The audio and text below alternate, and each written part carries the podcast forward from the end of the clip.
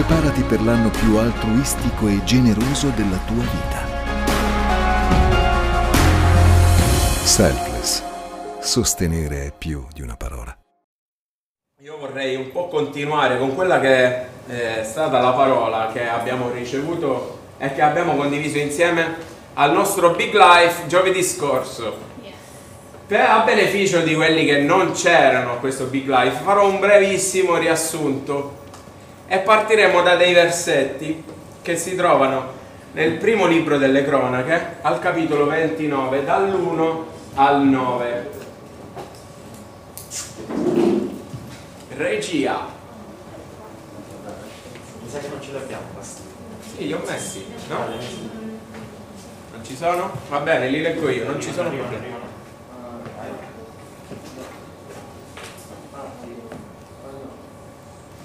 Puoi ripetere il fatto del periodo?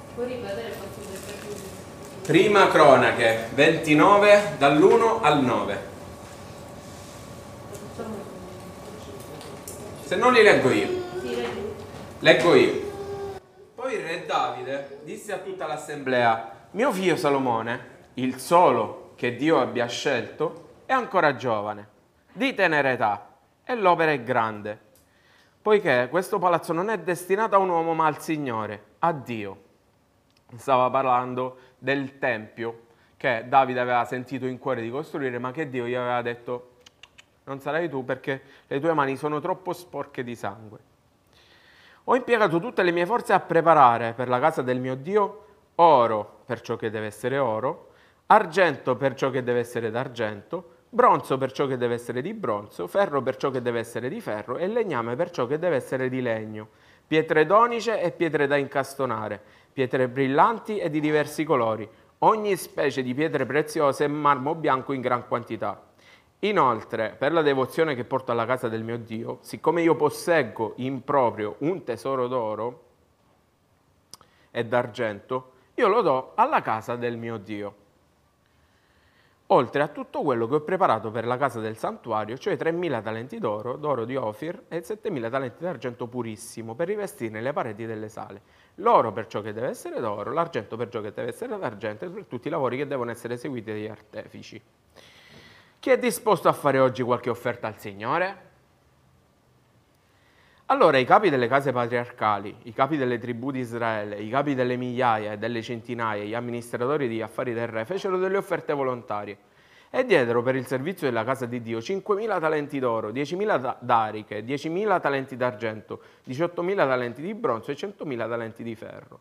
Quelli che possedevano delle pietre preziose le consegnarono a Jeiel, il Gersonita, perché fossero riposte nel tesoro della casa del Signore. Il popolo si rallegrò di quelle loro offerte volontarie, perché avevano fatto quelle offerte al Signore con tutto il cuore. E anche il re Davide se ne rallegrò grandemente. Non parlerò di offerta e di decima, che se no... Non parlerò di questo, non è il tema della, della- della- della mia discussione, della mia meditazione di oggi, ma parlerò di qualcos'altro che abbiamo un po' condiviso insieme durante il Big Life giovedì e di qualcosa che ho ricevuto anch'io, cercando di seguire una- un filo logico, un filo conduttore rispetto anche a quelle che sono state le, eh, le- le- le precedenti meditazioni. Allora, di, di questa storia, di questa storia, quello che noi possiamo vedere è che Davide, l'uomo secondo il cuore di Dio, la Bibbia ci dice che lui è l'uomo secondo il cuore di Dio, nonostante i suoi peccati, e lui aveva fatto dei grandi peccati, grandi peccati, aveva commesso adulterio, aveva commesso omicidio, era un re guerrafondaio, ok? Era un re che aveva le mani sporche di sangue e per questo motivo Dio gli aveva detto non posso farti costruire il mio tempio. Nonostante tutto questo, noi possiamo ben comprendere che Dio non cancellò mai l'epiteto sulla sua vita. Davide era l'uomo secondo il cuore di Dio e Davide rimase l'uomo secondo il cuore di Dio. E sapete perché? Perché quando noi ci approcciamo a Dio con un cuore sincero, con un cuore puro, con un cuore pentito, con un ravvedimento sincero e vero e puro alla presenza di Dio, Dio è disposto a perdonare qualsiasi nostro peccato. Tutti. Non c'è peccato che Dio non sia capace di perdonare se noi abbiamo un ravvedimento sincero, vero, reale nel nostro cuore.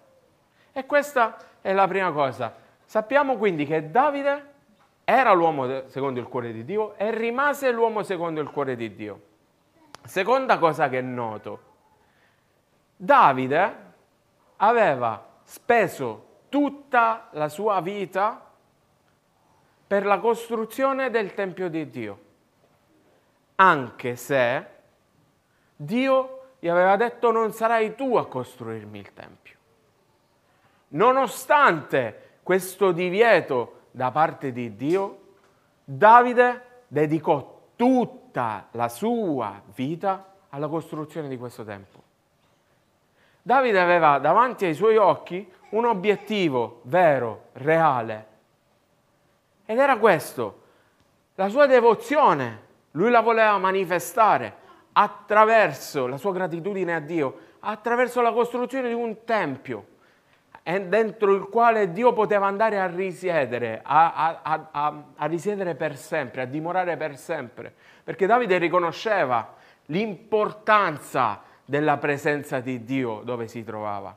Davide riconosceva l'importanza del fatto che Dio doveva dimorare in Israele. La, il suo peso, la sua responsabilità come re di Israele non era tanto far conquiste militari, non era tanto ingigantire o allargare i confini del regno, quanto che la presenza di Dio dimorasse nel regno. E questo, questo ci fa capire quanto Davide avesse sperimentato della presenza di Dio, quanto lui faceva importante questa presenza di Dio. Okay? Perché lui ha detto, questo, questa, quest'arca dove tu attualmente stai, siamo nell'Antico Testamento, e, e Dio aveva scelto di dimorare in un'arca. E Dio aveva scelto poi, scelse successivamente di dimorare all'interno di un tempio. Vediamo poi lo leggeremo successivamente, non oggi, magari ve lo leggete a casa, che quando la presenza di Dio si manifestò all'interno del Tempio, tutti dovettero uscire perché non potevano stare alla presenza di Dio. Quindi che cosa significa? Che la presenza di Dio era scesa ed era entrata nel Tempio. Dio era entrato a dimorare all'interno del Tempio. E Davide sapeva quanto fosse importante. Quindi si era posto questo obiettivo davanti agli occhi. Anche se io non lo costruirò, io so che è importante che Dio venga a dimorare qui. È importante, è vitale, è fondamentale, è necessario, non c'è niente di più importante. E allora tutta la sua vita non ha fatto altro che raccogliere materiale, materiale, pietre preziose, oro, argento, tutto quello che serviva per la costruzione di questo tempo, anche se non era lui a costruirlo. Instaurò delle relazioni, stabilì delle connessioni, leggiamo poi che Salomone beneficiò di tutto quello che Davide aveva fatto. Infatti il Tempio fu costruito in soli sette anni, stiamo parlando di 3.000 anni fa quasi. Cioè non c'erano gru, non c'erano cose, c'era lavoro di braccia. E in sette anni costruì un tempio maestoso, spettacolare. Purtroppo questo tempio fu, dis- fu distrutto, ma era un qualcosa di eccezionale, un qualcosa di bellissimo, di maestoso. E Salomone beneficiò di tutto il lavoro di Davide. E questo ci fa comprendere due cose. La prima cosa è che noi siamo stati scelti con uno scopo. Ciascuno di noi è stato scelto con uno scopo. Ciascuno di noi ha un obiettivo che deve perseguire nella sua vita. E se noi stiamo vivendo questa vita brancolando nel buio senza avere questo obiettivo, è necessario che noi andiamo a scoprire attraverso l'intimità con lo Spirito Santo quello che è il nostro scopo e quello che è il nostro obiettivo, perché ciascuno di noi è parte integrante del regno di Dio. Chi ha scelto di essere un discepolo di Gesù diventa parte del regno e non esiste parte infruttuosa, non esiste in un regno parte infruttuosa. Ok? Quindi tutti noi siamo, scelti, siamo, stati scelti con uno scopo, con un obiettivo e questo obiettivo, una volta che noi l'abbiamo trovato, lo dobbiamo mettere davanti agli occhi e dobbiamo vivere per conseguirlo, perché è vero che Dio ci ha dato questo obiettivo prima ancora che noi nascessimo. È verissimo. Però poi sono i nostri comportamenti e le nostre azioni che determinano il raggiungimento, la buona riuscita di questo obiettivo. Sarà quanto noi ci spendiamo, quanto noi ci spenderemo per il raggiungimento di questo obiettivo che lo porterà a compimento. Perché Dio ci ha comunque lasciato e ci lascia comunque libertà di scelta. Questo non è cambiato mai nella storia dell'umanità, mai. Come ci ha lasciato liberi di scelte allora di scegliere di peccare, ci lascia liberi di scegliere di vivere la vita che preferiamo vivere, ok? Però noi dobbiamo anche renderci conto che ciascuno di noi ha uno scopo e un obiettivo predeterminato da Dio e che noi dobbiamo vivere la nostra vita in maniera fruttuosa, ricercando questo obiettivo, mettendocelo davanti agli occhi e perseguendo quell'obiettivo. Solo allora avremo veramente pienezza di vita, staremo vivendo veramente una vita piena, vita, vi, vissuta come è degna di essere vissuta. Seconda cosa, anche se non era la chiamata di Davide specifica, quella di costruire il Tempio, lui sapeva che faceva parte di un progetto ben più ampio, di un regno, aveva capito e aveva fatto suo questa grande verità. Dice, non so, a me non interessa tanto di me, io so che faccio parte di un regno. E non gli interessava il fatto che non fosse la sua chiamata diretta quella di costruire il Tempio, ma pensò a quello che fosse il progetto più ampio del regno e si focalizzò, sua, focalizzò le sue sforzi, le, i, i suoi sforzi, le sue energie per la costruzione di un qualcosa che lui non ha neanche visto. Perché? Perché era proiettato sul regno, aveva la mentalità del regno, quella stessa mentalità che tutti noi dovremmo avere. Tutti noi dovremmo avere la mentalità del regno, anche se non abbiamo scoperto ancora qual è la nostra chiamata diretta. Tutti noi dovremmo avere e vivere nel regno, avendo e sviluppando la mentalità del regno. Quindi, non so qual è la mia chiamata, magari aiuterò qualcun altro a sviluppare la sua. Magari sosterrò chi sta facendo qualcun altro nell'attesa di scoprire quella che è la mia chiamata diretta. Fermo restando che ora io ve la do una chiamata. Perché ci sono delle chiamate specifiche e poi ci sono delle chiamate generali.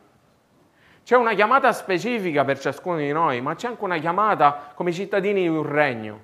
Ok? La chiamata specifica ciascuno di noi la scoprirà, ma la chiamata generale come cittadini del regno è andate e fate discepoli.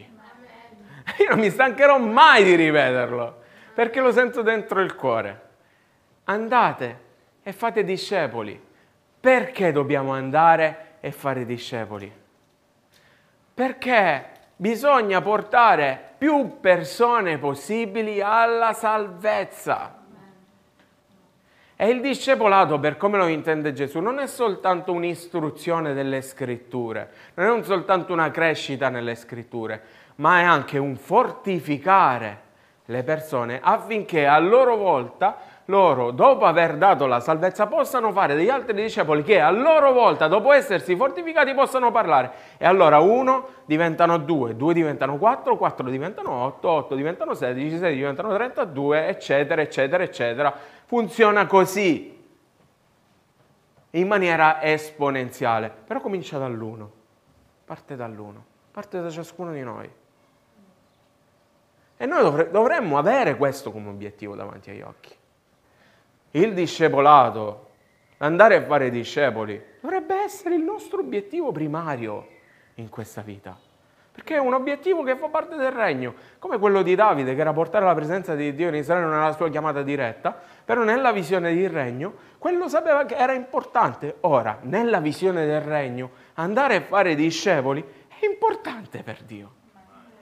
È fondamentale per Dio. Dio ci ha lasciato questa missione. Ci ha lasciato questa cosa spettacolare, questa responsabilità importantissima. Dobbiamo andare, donare salvezza e fare discepolato. Andare, parlare di Gesù, presentare Gesù a tutti e fare discepolato. Questa è la nostra chiamata generale. Quindi se anche non hai scoperto la tua chiamata specifica, sappi che è una chiamata generale come cittadino del regno. Amen. Un'altra cosa che io scopro in questi versetti è che Davide faceva quello che faceva non per compiacere il figlio, non per rendere il lavoro più agevole. Ripeto, lui non ha neanche visto questo tempio costruito. Poteva anche pensare, vabbè, senti, sei bello grande, hai un sacco di soldi, sei la persona più potente e più ricca del mondo, grazie a me, perché io ho fatto tutto. Costruiscitelo da solo. Ma Davide non aveva, eh, Davide non, no, non fece tutto questo per compiacere il figlio. No, Davide fece tutto questo per compiacere Dio.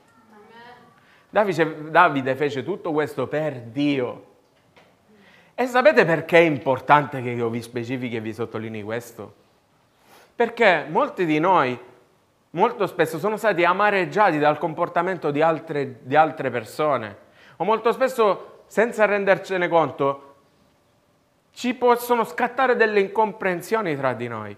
E sapete, tante volte queste incomprensioni possono farci desistere, possono farci allontanare, possono farci mollare possono scoraggiarci nel perseguire quello che Dio vuole che noi perseguiamo. Però Davide aveva capito che quello che stava facendo lo faceva per Dio. E quindi, e quindi, avendo fatto questo, e pur non, sapendo che non avrebbe visto nulla di quello che vol, magari desiderava vedere, non solo per tutta la sua vita raccolse tutto quello che serviva per la costruzione di questo tempo, ma arrivato alla fine dei suoi giorni decise di donare anche del suo e di donare in abbondanza. Non gli si era richiesto, nessuno gliel'aveva chiesto. Per lui lo sapeva, per lui era importante, lui voleva esprimere quanto era stato buono Dio con lui, donando tutto se stesso. Questo è essere innamorati di Dio. Questo è perché l'epiteto Davide, l'uomo secondo il cuore di Dio, non è stato mai cancellato dalla Bibbia. Mai. Perché non ha mai fatto le cose per interesse o per ricevere un, contraccambio da Dio. Lui sapeva che Dio era con lui, lui sapeva che Dio si prendeva cura di lui, lui sapeva e gliel'aveva dimostrato che Dio era sempre stato con lui. E sapeva anche che era stato perdonato di peccati grossissimi ed era talmente tanto grato che non si stancava mai di offrire, mai, mai, mai, mai, non si stancava mai di offrire, mai di offrire. Ed è bellissimo, io vorrei tanto sviluppare questo.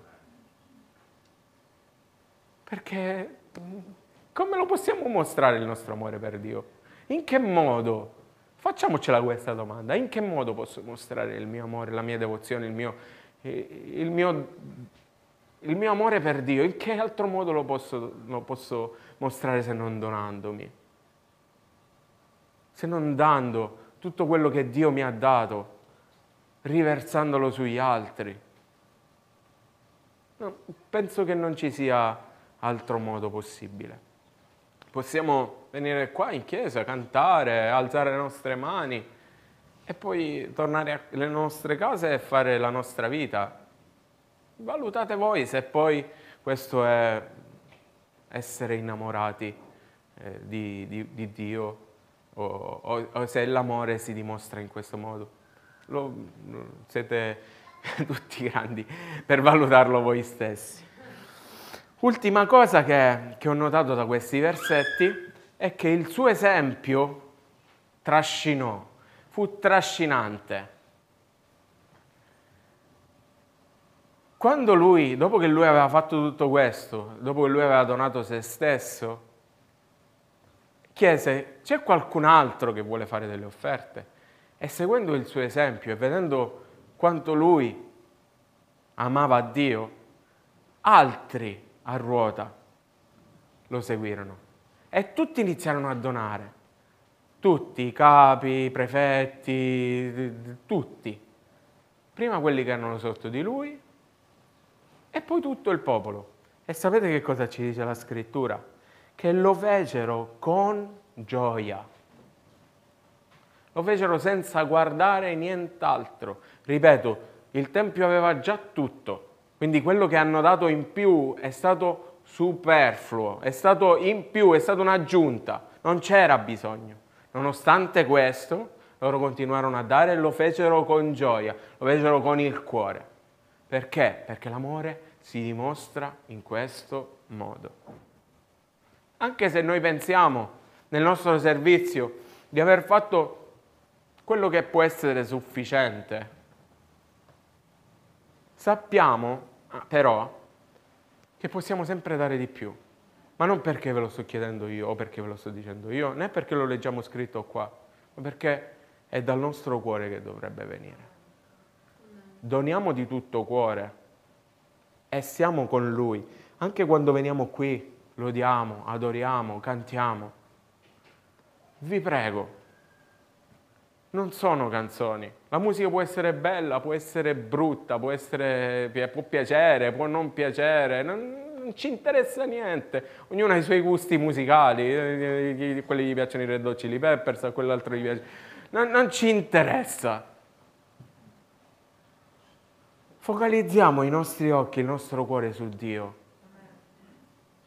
E quando veniamo a fare un sacrificio di lode qui, indipendentemente da quello che stiamo cantando, suonando, dal volume, dal, dal, dal... comunque focalizziamoci sul fatto che noi stiamo offrendo un sacrificio di lode a Dio, il Signore. Amen. Però questo è solo una parte di quello che volevo condividere con voi questa mattina. In realtà volevo partire da qui per dire che c'è solo un modo che noi possiamo avere per adempiere la nostra chiamata, per, prima di tutto per scoprire la nostra chiamata, ma anche per eh, essere parte attiva in quella che è la chiamata generale del regno. E questo modo è attraverso l'intimità intimità con lo Spirito Santo. Non c'è altro modo. Io posso stare qui a predicare fino a stanotte, ripetendo sempre le stesse cose, ma se non è lo Spirito Santo che ci dà e che ci fa sentire, a voi da un orecchio vi entrerà e dall'altro vi uscirà. Ci sono determinate cose che è solo lo Spirito Santo che mette nel nostro cuore. Ci sono eh, l'amore per le persone, ad esempio, è solo lo Spirito Santo che lo mette nel nostro cuore. Perché altrimenti, se stando a noi, noi ameremmo le persone soltanto fino a quando non ci calpestano i piedi. Soltanto fino a quando fanno delle, dei, dei gesti carini nei nostri confronti. Ma questa non è la volontà di Dio. La volontà di Dio è anche che amiamo i nostri nemici. E in che modo è possibile amare i nostri nemici? Soltanto attraverso lo Spirito Santo. Perché è stato importante che Gesù andasse e che ci lasciasse lo Spirito Santo? Perché tutti noi, ciascuno di noi, potesse sperimentare quello che ha sperimentato Lui. Se Lui non andava e, non si fosse stato sostituito dallo Spirito Santo, noi come i discepoli avremmo potuto guardare quello che Lui faceva, però non mai sentire quello che Lui fa, e mai comprendere quello che Lui ha fatto. Noi oggi abbiamo la capacità di comprendere quello che lui ha fatto, il perché lui l'ha fatto. Perché quello stesso spirito che ha, risor- ha risuscitato Gesù dai morti è in noi. Perché si è adempiuta la promessa del Padre che una volta che abbiamo accettato Gesù Cristo nella nostra vita, lo Spirito Santo è venuto a dimorare in noi ed è venuto a dimorare in noi per un motivo specifico. Non certo perché non aveva un posto dove andare a dimorare è venuto a dimorare in noi affinché noi lo potessimo ascoltare, affinché noi potessimo avere un, un, dialogo con Lui, affinché noi potessimo provare quello che Dio prova, affinché noi potessimo sviluppare la compassione per i perduti, affinché noi potessimo fare dei miracoli, affinché noi potessimo sviluppare potenza nella predicazione del Vangelo, affinché potessimo portare salvezza a tutte quelle persone che hanno bisogno di salvezza, cioè tutti. Questo è il motivo per cui lo Spirito Santo è venuto in noi. Non certo perché non aveva dove andare, o non certo soltanto per consolare il nostro cuore, anche, Perché poi lo Spirito Santo è così buono e ha il carattere di Dio perché è Dio, che poi ci avvolge con il suo amore, consola il nostro cuore, ci ama del suo stesso amore, ci fa sentire importanti, ci fa sentire preziosi. Ed è bellissimo lo Spirito Santo. Però ridurre lo Spirito Santo soltanto a questo sarebbe anche un pochettino ridurre quella che è, cioè diminuire un pochettino quella che è la visione di Dio. Dio vuole, desidera fortemente che come siamo stati salvati noi, possano essere salvati anche gli altri. Se no saremmo egoisti a pensare che Dio è venuto e ha dato la sua vita soltanto per noi. Dio ha dato la sua vita per tutti. E noi questo lo dobbiamo fare nostro. Deve essere un martellamento la nostra vita parlando di Gesù. Deve essere un martellamento. Voglio leggere con voi Atti degli Apostoli, al capitolo 4, versetti all'1 al 14. Ce li abbiamo? Ok.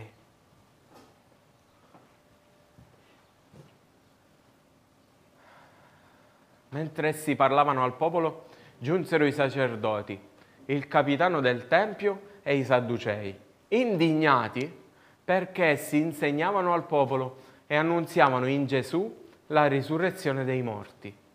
Misero loro le mani addosso e li gettarono in prigione fino al giorno seguente, perché era già sera, un, troppo veloce sei andato. Ma molti di, di coloro che avevano udito la parola credettero e il numero degli uomini salì a circa 5.000. Il giorno seguente i loro capi, con gli anziani e gli scribi, si riunirono a Gerusalemme con Anna, il sommo sacerdote, Caiafa, Giovanni, Alessandro e tutti quelli che appartenevano alla famiglia dei sommi sacerdoti. E fatti condurre in mezzo a loro Pietro e Giovanni, domandarono con quale potere o in nome di chi avete fatto questo? Segnatevela bene questa domanda, che è fondamentale. Allora Pietro, pieno di Spirito Santo, pieno di Spirito Santo, disse loro, capi del popolo e anziani, se oggi siamo esaminati a proposito di un beneficio fatto a un uomo infermo,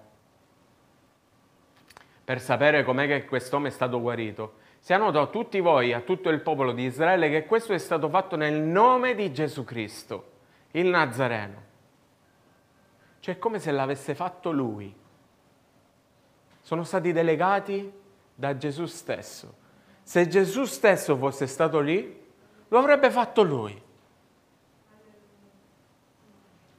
Il Nazareno, che voi avete crocifisso e che Dio ha risuscitato dai morti, è per la sua virtù, ossia potenza, che quest'uomo compare guarito in presenza vostra.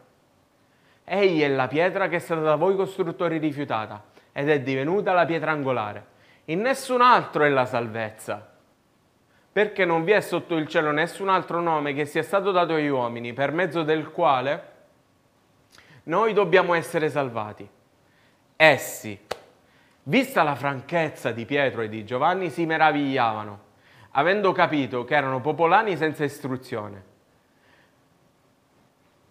Voglio rileggere questo versetto. Essi, vista la franchezza di Pietro e di Giovanni, si meravigliavano, avendo capito che erano popolani senza istruzione. Riconoscevano che erano stati con Gesù e vedendo l'uomo che era stato guarito, lì presente con loro, non potevano dir niente in contrario. Ci sono delle cose che mi sono balzate, ci sono evidenziate eh, improvvisamente di rosso in questi versetti. La prima è in 4.13, l'abbiamo letto, ce l'abbiamo, vista la franchezza di Pietro e Giovanni si meravigliavano, avendo capito che erano popolani senza istruzione, riconoscevano che erano stati con Gesù. Perché è importante questo? Perché tutti noi molto spesso prendiamo un miliardo di scuse, un miliardo di scuse per non parlare di Gesù. Una delle scuse più frequenti è io non so parlare, io mi vergogno, io non so che cosa dire. Loro attraverso l'intimità e attraverso la pienezza dello Spirito Santo, pur essendo dei popolani senza istruzione, significa che non erano ignoranti, non avevano ricevuto istruzione, si andarono a confrontare con capi del popolo, sadducei, farisei e quant'altro. In che materie? In materie che erano profondamente ostili. Perché se voi ci pensate, i sadducei non credevano, dei molto eruditi, molto studiosi, conoscevano molto bene le scritture. La loro, la loro credenza principale era che non, non esisteva la risurrezione. E su che cosa andarono a confrontarsi Pietro e Giovanni? Sul fatto che Gesù Cristo era risorto dai morti. E lo fecero con potenza, lo fecero con una potenza e con un'autorità talmente grande che questi stessi capi, che questi stessi sadducei si meravigliarono e non si capacitavano del fatto che erano dei popolani senza istruzione. Ma dice come fanno a confrontarci? Come fanno a confrontarci? Con quale autorità? Come fanno a parlare in questo modo? È lo Spirito Santo. È lo Spirito Santo. È per mezzo dello Spirito Santo. Quanto è potente, quanto è grande lo Spirito Santo, quanto è grande Dio in noi, qual è la sua potenza? Perché non vogliamo, non abbiamo la curiosità di scoprire qual è la potenza dello Spirito Santo in noi? Perché ci limitiamo a delle vite così, accontentandoci? Perché andiamo a parlare di Gesù non nell'autorità del nome di Gesù Cristo, ma andiamo con la nostra propria autorità. Guardate che domanda gli fecero. Atti 4:7 e fatti condurre in mezzo a loro Pietro e Giovanni domandarono con quale potere e in nome di chi avete fatto questo? È decisiva questa domanda. Perché noi ce la dovremmo fare, ce la dovremmo fare anche noi questa domanda. Quando andiamo a parlare di Gesù alle persone, con quale autorità stiamo andando a parlare? Se andiamo con la nostra propria autorità, non solo non avremo potenza, ma quando finirà l'entusiasmo, questa andrà ad esaurirsi e si esaurirà anche la voglia di parlare di Gesù. Se noi andiamo nell'autorità e nel nome di Gesù Cristo, ripieni di Spirito Santo, dopo stati, dopo essere riempiti dello Spirito Santo, manifesteremo un qualcosa che non può essere contenuto. Non si può contenere quando lo Spirito Santo vuole usarci. Non si può contenere quando lo Spirito Santo vuole usarci. Ieri eravamo all'evangelizzazione io appena ho messo piede dentro il parchetto ho detto oggi c'è bisogno di condividere il messaggio. Oggi c'è bisogno di predicare. L'ho pensato perché me l'ha fatto sentire lo Spirito Santo e ho avuto un sacco di distrazioni. C'era mio figlio Daniele che non stava fermo un attimo, che piangeva, che voleva il gelato, voleva questo, questo, quell'altro, non mi ha fatto stare un attimo a godermi la cosa. Poco prima della fine dello spettacolo si mette a piangere, se ne voleva andare. E lui era con Danielino e ho detto, Dan, Manu, per favore, non posso non, ah, non, posso non, non predicare, lo sento che lo devo predicare. E lo sentivo all'inizio quando era pieno di gente e l'ho sentito anche quando sono rimaste due persone sole. Perché non importa il numero, noi ci dobbiamo andare a prendere a uno a uno. A uno a uno, perché lo Spirito Santo vuole questo. E io non potevo contenermi, non potevo, anche se sono rimaste solo due, ho detto io predicherò lo stesso, anche se fosse soltanto uno, io predicherò lo stesso oggi. E ho dovuto predicare, perché lo Spirito Santo non si può contenere, non si può contenere. Ma noi riusciremo a percepire questo soltanto se svilupperemo la vera intimità con lo Spirito Santo. Perché noi abbiamo la capacità e i più grandi nemici di noi stessi siamo noi. Non sono gli spiritelli che noi abbiamo la, la potere, l'autorità di mettere sotto i piedi. Siamo noi il problema di noi. Siamo noi che spegniamo lo spirito, siamo noi che lo soffochiamo, siamo noi che non ci prendiamo del tempo, siamo noi che non stiamo abbastanza tempo insieme a Lui, siamo noi che non ci vogliamo mettere in discussione. Siamo noi che facciamo prevalere dei sentimenti di vergogna o di intimidazione piuttosto che far valere lo Spirito Santo, quello stesso Spirito che ha risuscitato Gesù Cristo dai morti e che è in noi. Siamo noi.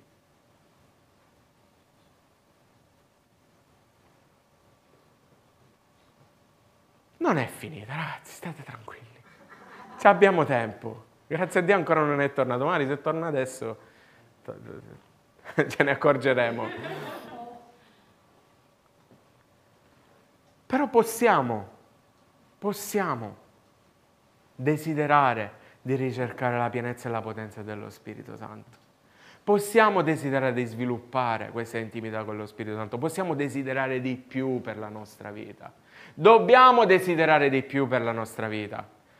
Ve l'ho detto anche domenica scorsa, 90 anni, 100 anni, e così vitti, si vitti detto in francese. Così guardavo, si sarbavo. Tante, tante, ci potrebbe dire tante, tante parentesi si potrebbero aprire.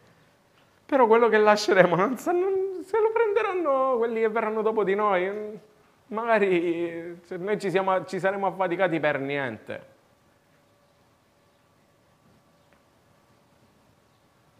Noi ci dobbiamo affaticare per quello che è il regno. Noi ci dobbiamo affaticare e dobbiamo dedicare la nostra vita e i nostri sforzi per quello che è il regno di Dio, per quello che conta veramente, per quello che non avrà mai fine, durerà in eterno, perché sono sicuro che quello che facciamo oggi per il regno è solo un tassello di quello che vedremo. Niente di quello che facciamo per il regno ha una fine tutto quello che noi facciamo per il regno è eterno.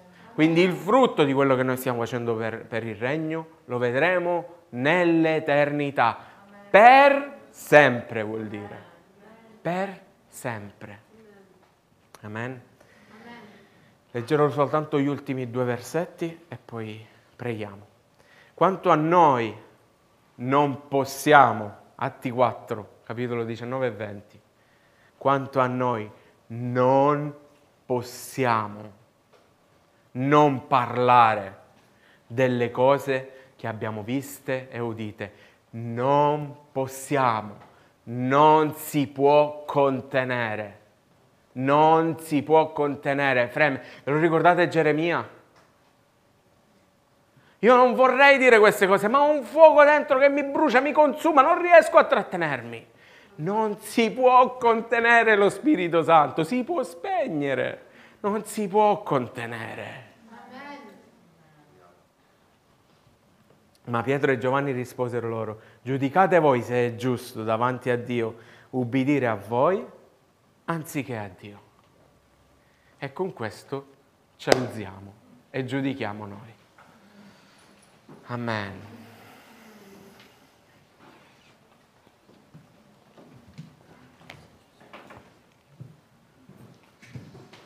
Amen. Ora carara sceia da sé, ramacherai, ramachererai, ramacheresei. Ora cara sei, ramachererai, ramacheresei, ramacheresei. Iniziamo, chi è battezzato nello Spirito Santo, inizi a, a parlare in lingue. Ravviviamo il dono che è in noi. Ravviviamo il dono che è in noi. Probabilmente l'abbiamo spento, probabilmente l'abbiamo soffocato, l'abbiamo messo sotto mille strati di distrazioni. L'abbiamo là sepolto, ma è lui lì che dice ci sono, ci sono, eccomi, sono in te perché la, pro- la promessa non si è mai esaurita, perché Dio è fedele e mantiene sempre la sua promessa. Lo Spirito Santo è ancora in noi, anche se noi non ce ne siamo ancora resi conto. Non ci stanchiamo, dai, nessuna vergogna. Quanto è importante? Valutate voi se è più importante ubbidire a Dio o agli uomini, se è più importante perdere la nostra faccia o ricercare il volto di Dio. Valutate voi quanto è importante. Quanto è importante lo Spirito Santo in noi, quanto è importante che noi ci svegliamo come Chiesa.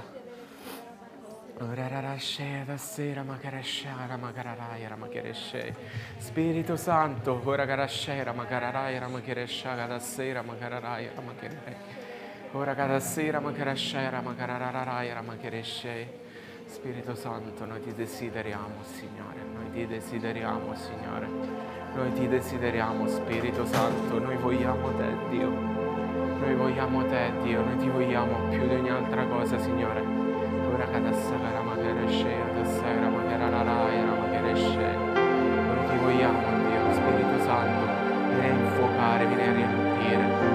ravvivare, Signore. Noi vogliamo, vogliamo che tu possa riavvivare la nostra vita. Vogliamo, vogliamo, vogliamo, Signore, vivere la nostra vita in maniera degna, Signore. Vogliamo raggiungere l'obiettivo, lo scopo che tu hai stabilito per noi, Spirito Santo.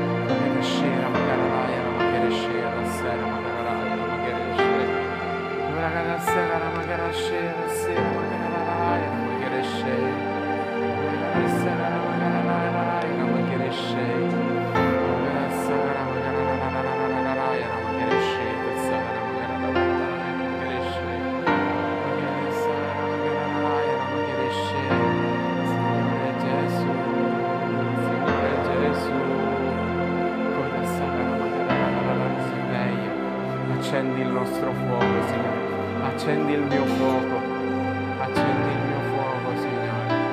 Ravviva la fiamma spenta.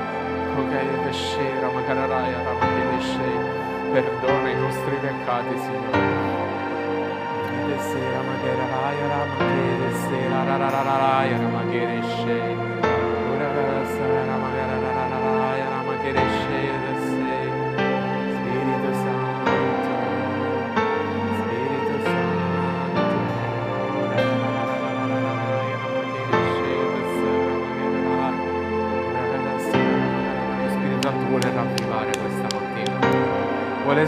questa mattina, vuole infuocare questa mattina, vuole ridare vita nuova, vuole risvegliare le ossa secche. Nel nome di Gesù.